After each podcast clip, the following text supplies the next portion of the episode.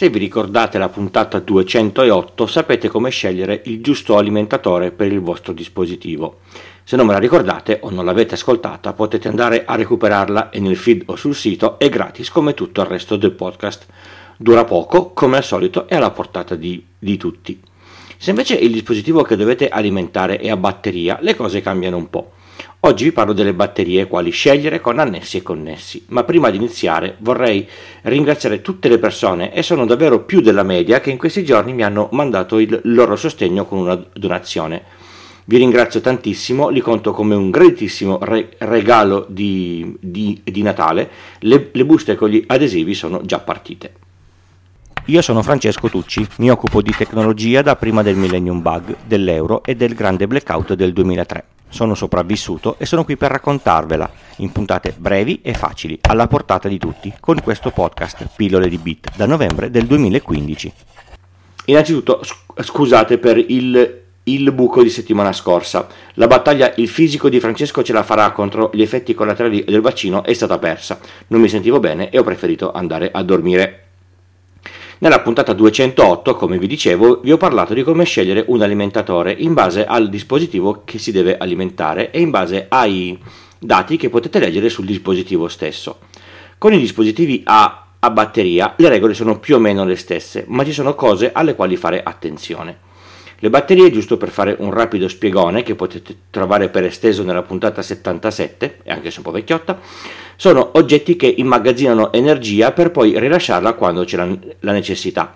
Ci sono due tipi di batterie, quelle caricate in fabbrica e una volta scariche da gettare via, e quelle ri- ricaricabili, realizzate in decine di composizioni chimiche diverse che quando si scaricano si, si possono mettere a, a, a, ri- a ricaricare per usi successivi. Nella puntata non elencherò tutte le caratteristiche di tutte le batterie esist- esistenti sul mercato, vi parlerò di quelle più comuni. Le batterie sono di formati e tensioni standard sul mercato, per questo motivo chi progetta circuiti e dispositivi li fa per funzionare con queste tensioni. Le batterie non ricaricabili, quelle che chiamiamo comunemente alcaline, che si gettano negli appositi contenitori una, una, una volta scariche, sono solitamente con tensioni da 1,5 volt o multipli. Il modulo base, possiamo chiamarlo così, è la famosa pila stilo, il modello AA. Poi ci sono quelle più, più, più piccole, le AAA, che hanno la stessa tensione, ma capacità di immagazzinare corrente più bassa eh, delle AA. E poi ci sono quelle più, più grandi, le mezze torce o le torce, che hanno sempre 1,5 volt e molta più, più capacità. Più capacità equivale a dire che a parità di consumo le batterie durano di più. Ci sono poi mille altri formati, se ve, se ve li racconto tutti facciamo il giro dell'orologio. Con il tempo ci si è accorti che, che le batterie inquinano, per questo si è cercato il, il, modo di farle ricaricabili. Se si consumano, le attacco a un caricatore che mette al loro interno l'energia necessaria e queste tornano a, a funzionare per un altro ciclo di, di, di scarica. Le batterie ricaricabili assimilabili a quelle commerciali che hanno la stessa forma sono attualmente quelle al nickel metal idrato, sigla NIMH, e si trovano un po' ovunque. Le prime prodotte erano quelle al nickel cadmio con la, sig- la sigla N- NICD. Non se ne trovano più in commercio, se le avete smaltitele e sostituitele. Queste batterie hanno tensione di 1,2 volt e un dato che quelle commerciali tipicamente non hanno la capacità espressa in mAh. Partiamo dalla tensione. La tensione è più bassa delle batterie non ricaricabili, questo potrebbe creare problemi in alcuni dispositivi che lavorano proprio con l'esatta tensione delle batterie non ricaricabili e che sono vecchi, progettati prima che, arri- che arrivassero queste eh, batterie qua. A casa, per esempio, ho un montalatte e un dispositivo che fa girare un rullo abrasivo per la, eh, per la cura della, della della pelle che se usati con batterie a 1,2 volt semplicemente neanche si accendono.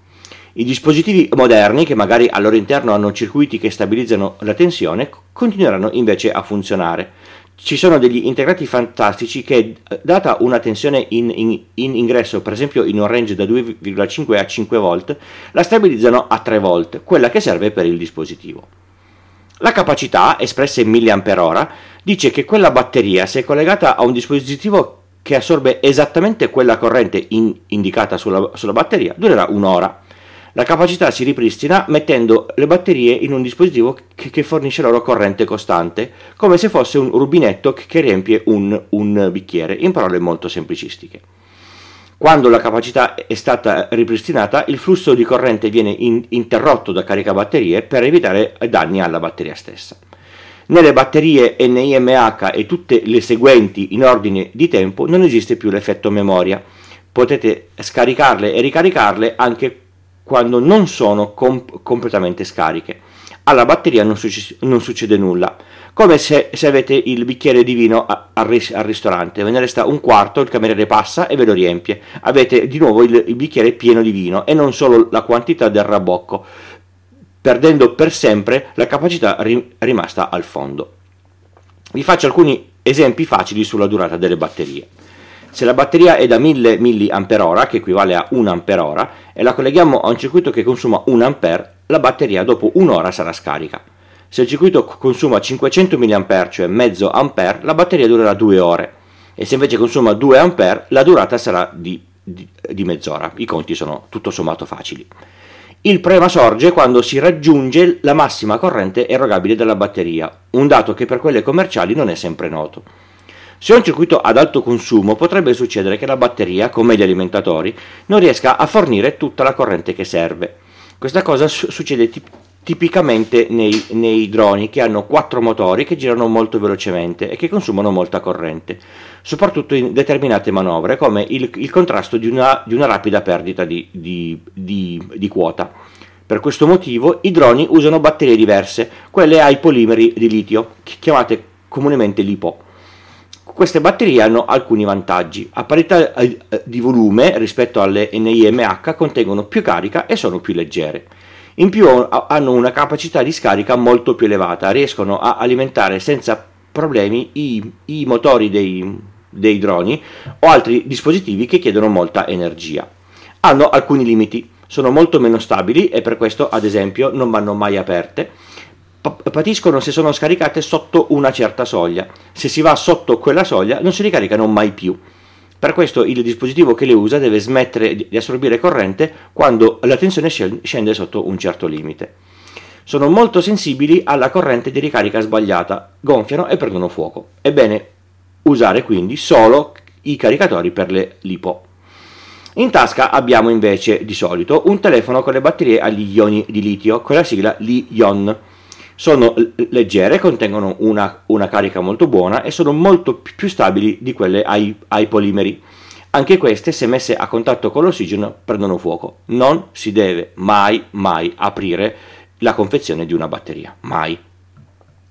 Il modulo base delle batterie ai poli- polimeri e ioni di litio è 3,7 volt. Per questo ogni circuito ha uno stabilizzatore per portare la tensione a quella che serve per farlo funzionare i circuiti standard vanno per esempio a 3,3. Le batterie che abbiamo nei nostri dispositivi non sono ovviamente a forma di, di, di pilastilo, se no per esempio gli, gli, smartphone sarebbero molto spessi, ma sono prodotte in modo da entrare nel design del dispositivo stesso, magari di forma parecchio strana. Esistono sul mercato anche altri tipi di batterie meno conosciute, come ad esempio quelle al litio ricaricabili in, in, in forma AA con la porta USB dentro la batteria con tensione nominale da 1,5 volt. Oppure le nickel zinco, anche queste formato AA, anche queste 1,5 volt, solo che il caricabatterie di queste qua è specifico e costa un, un po' caro. Se poi si sale di livello si potrebbe parlare delle batterie a 6 volt al piombo degli antifurti o quelle delle moto o quelle delle automobili fino ad arrivare ai battery pack delle auto elettriche, ma non era lo scopo di questa puntata alcune note pratiche finali. Come detto, l'effetto memoria su qualunque batteria è ormai un lontano ricordo. Ricaricate le batterie quando volete. La batteria dura un numero li- limitato di, di, di, cicli. Se dura in, in, vento 1000 cicli e voi la, ricarichi, la ricaricate sempre quando è al 50%, ogni ricarica conta come mezzo ciclo. La batteria quindi sempre dal 50 al 100% potrà essere ricaricata 2, 2000 volte il, il, doppio, ma la quantità di carica che useremo sarà sempre quella. Quando si collegano le batterie si possono avere due tipi di, di, connessione. La connessione in serie avviene quando collegate più batterie mettendo il polo negativo di una a contatto col polo positivo dell'altra. Quando avete finito la catena delle connessioni, come se fosse un, un, un piccolo treno, vi restano liberi un polo positivo e uno negativo. A questi poli avrete la tensione che è la somma della tensione di tutte le batterie che ci sono in questa catena. Se avete messo 4 NIMH avrete 1,2 per 4, 4,8 volt per esempio. La connessione in parallelo è quando prendete delle batterie e collegate tra di loro tutti i poli positivi e poi tutti i poli negativi. Ai due fili che avete in mano, uno positivo e uno negativo, la tensione sarà quella di una sola batteria, con l'esempio di prima sempre 1,2 volt, ma la capacità è la somma delle capacità di tutte le batterie. Il pacchetto così ottenuto durerà di più a parità di consumo. Serie e parallelo si possono fare solo con batterie dello stesso tipo, tensione e capacità. Nelle note dell'episodio vi lascio i link a diversi tipi eh, di, di, batterie, sono su Amazon, sono sponsorizzati e se le prendete da lì a me tra qualche mese arriverà una piccolissima percentuale.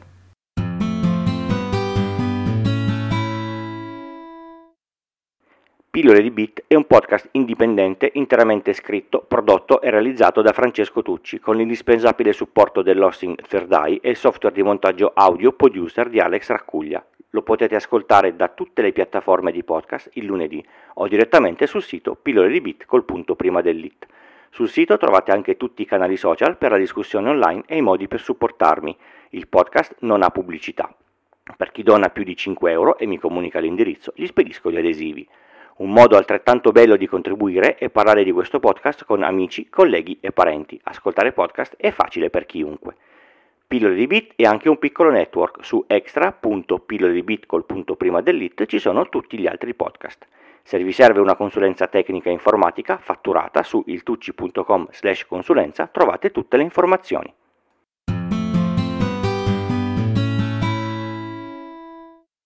Oggi vi parlo di un'app per Mac che è la prima indiscutibilmente che installo quando ripristino un computer della mela morsicata.